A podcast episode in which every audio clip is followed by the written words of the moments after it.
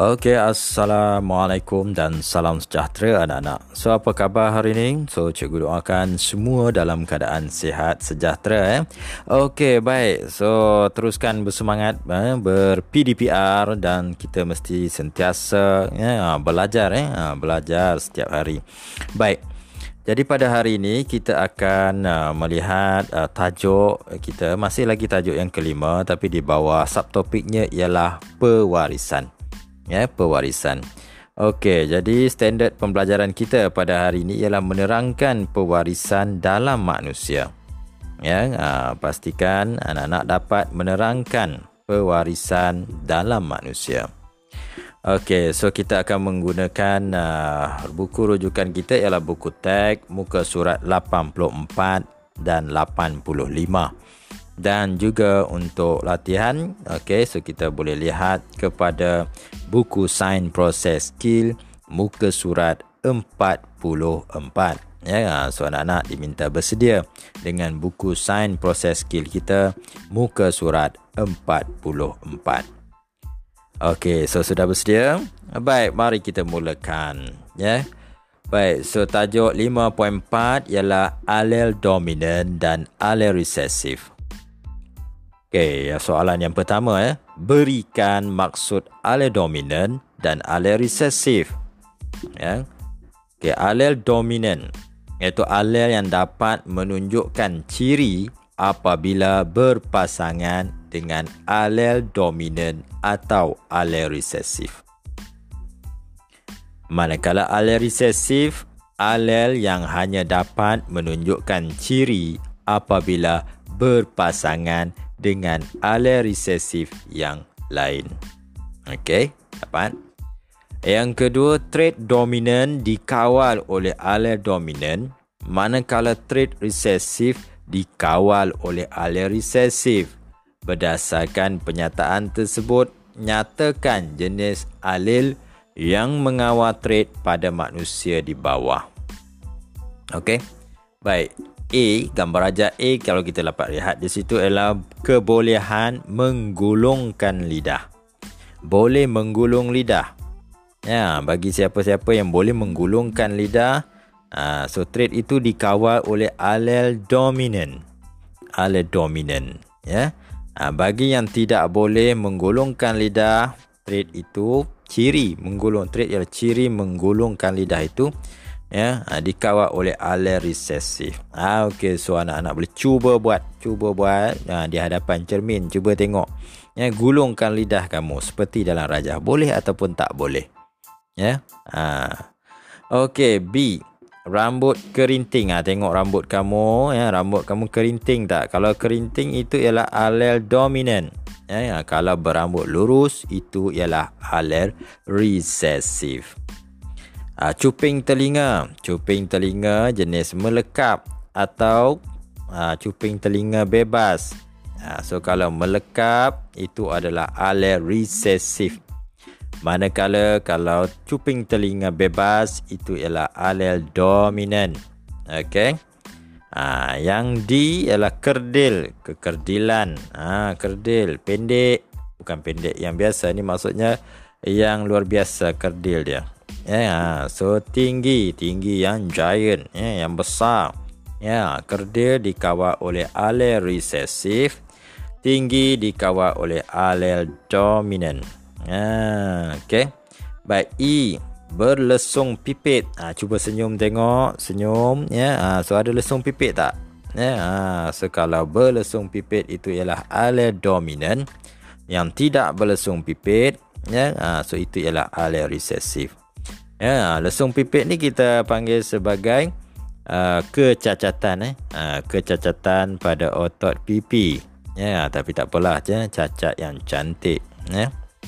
Okey dan F yang terakhir ialah bulu mata pendek berbanding dengan bulu mata panjang. Bulu mata pendek, berbulu mata pendek ni kita panggil dia alel recessive manakala berbulu mata panjang ialah alel dominan. Okey, so itu saja untuk kelas kita pada hari ini. Terima kasih, jumpa lagi. Bye bye.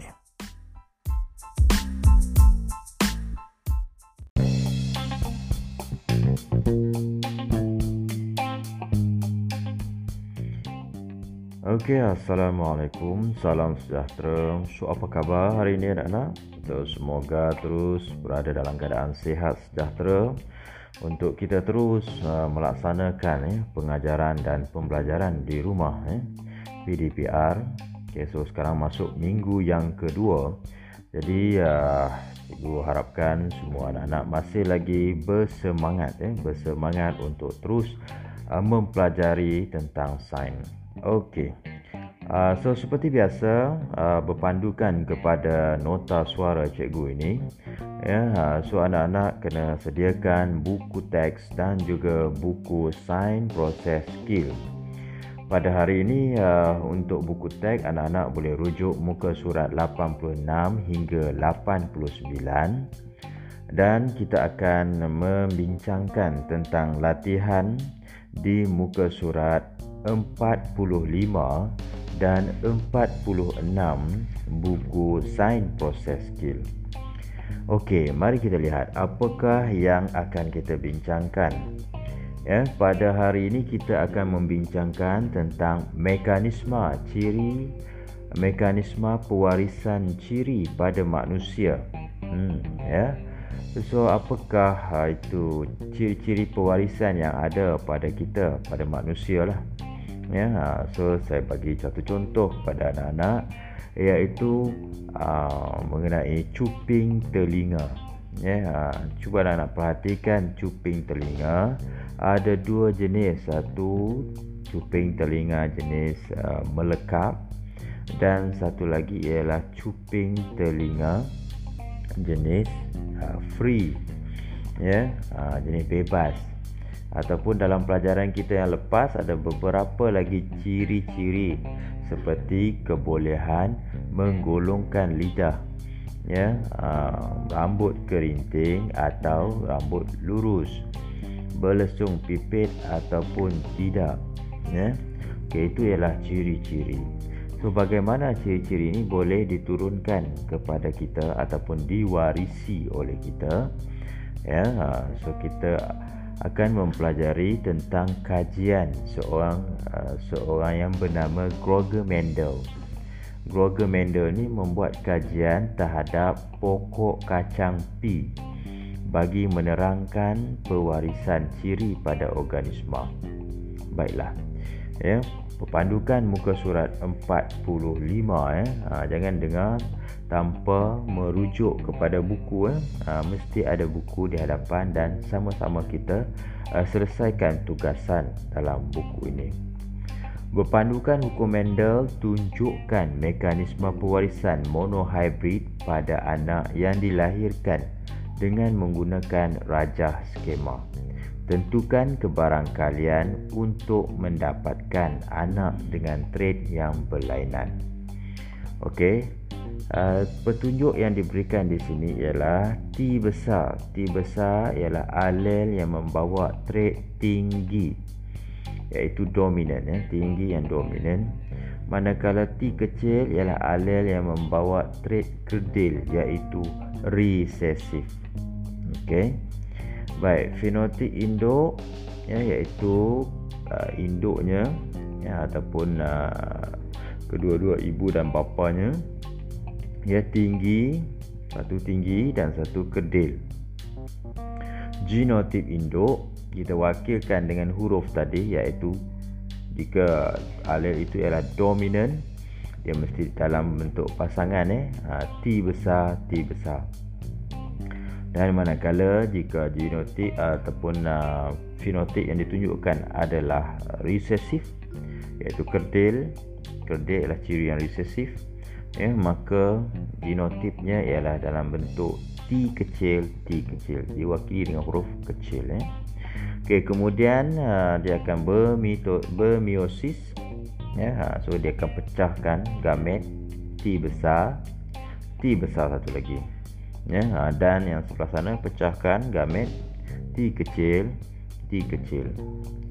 Selepas itu akan berlaku proses persenyawaan okey proses persenyawaan yang pertama ya genotip anak yang pertama yang akan terhasil F1 adalah T besar T kecil Yang kedua ialah T besar T kecil.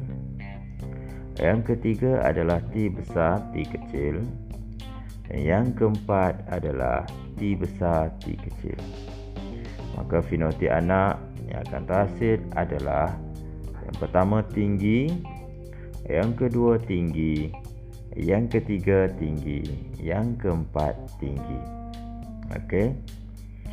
Nisbah fenotip adalah empat tinggi dan kosong kecil.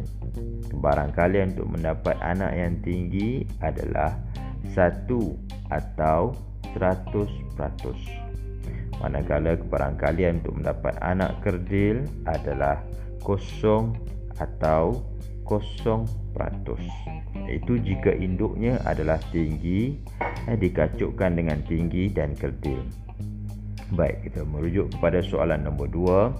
Jika fenotip induknya tinggi-tinggi, ya, tetapi uh, ini adalah uh, heterozygous lah sebab ya, dia punya alel dia satu yang dominan, satu resesif ya.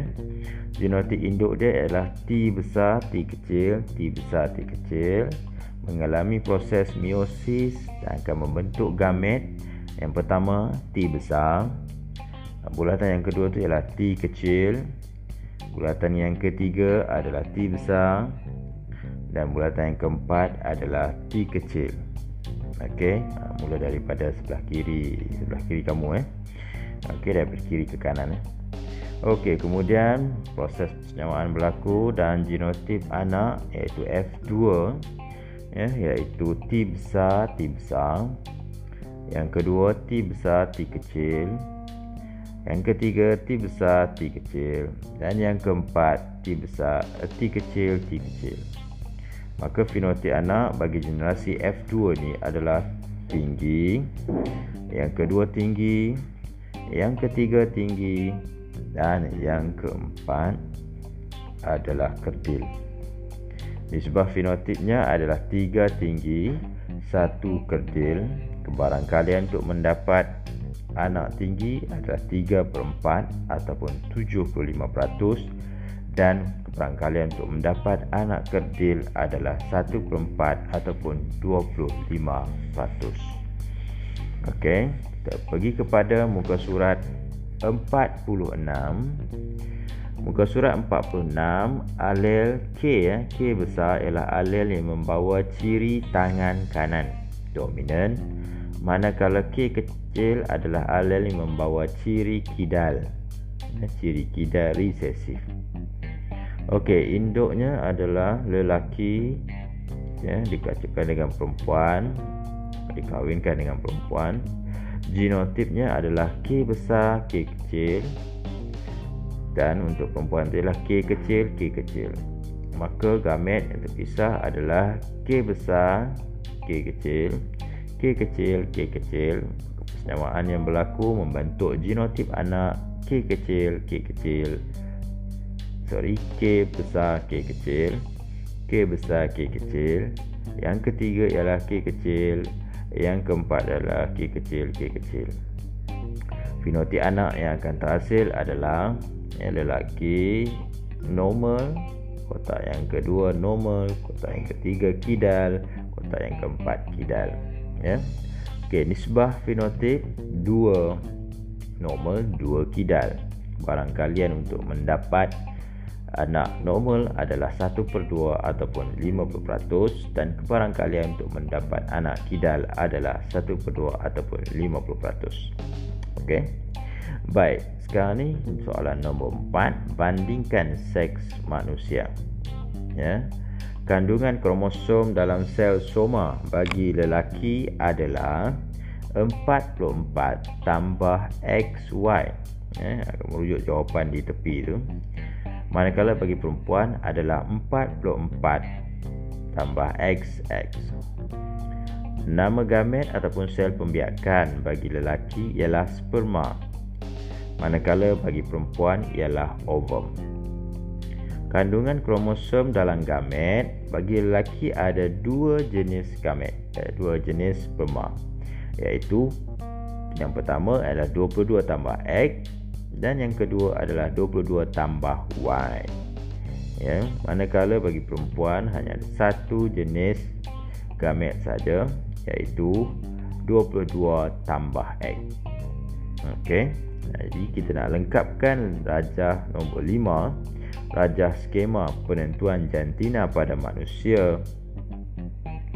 Iaitu induk bapa kahwin dengan ibu.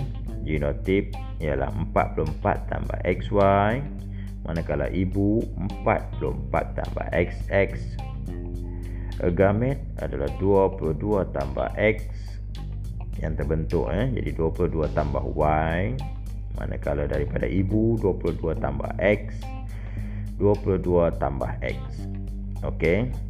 Uh, proses yang terbentuk bagi proses Y itu ya ha, seperti yang sama seperti yang kita dah pelajari tadi ialah proses persenyawaan manakala proses X ialah meiosis. Genotip anak yang terhasil selepas persenyawaan yang pertama ialah 44 tambah XX yang kedua 44 tambah XX yang ketiga 44 tambah XY dan yang keempat ialah 44 tambah XY manakala jantina anak yang terbentuk kotak yang pertama ialah perempuan yang kedua ialah perempuan yang ketiga ialah lelaki dan yang keempat adalah lelaki. Proses X ialah meiosis dan proses Y ialah persenyawaan okey baik so kita dapat daripada apa yang kita buat di nombor 5 ini dapat kita katakan ialah bapa menentukan seks anaknya ya, hal ini adalah kerana jantina anak bergantung kepada jenis kromosom yang terdapat pada sperma. Okey. So, itu saja daripada cikgu untuk hari ini. So, lengkapkan buku uh, Science Process Skill. Okey. Terima kasih. Thank you.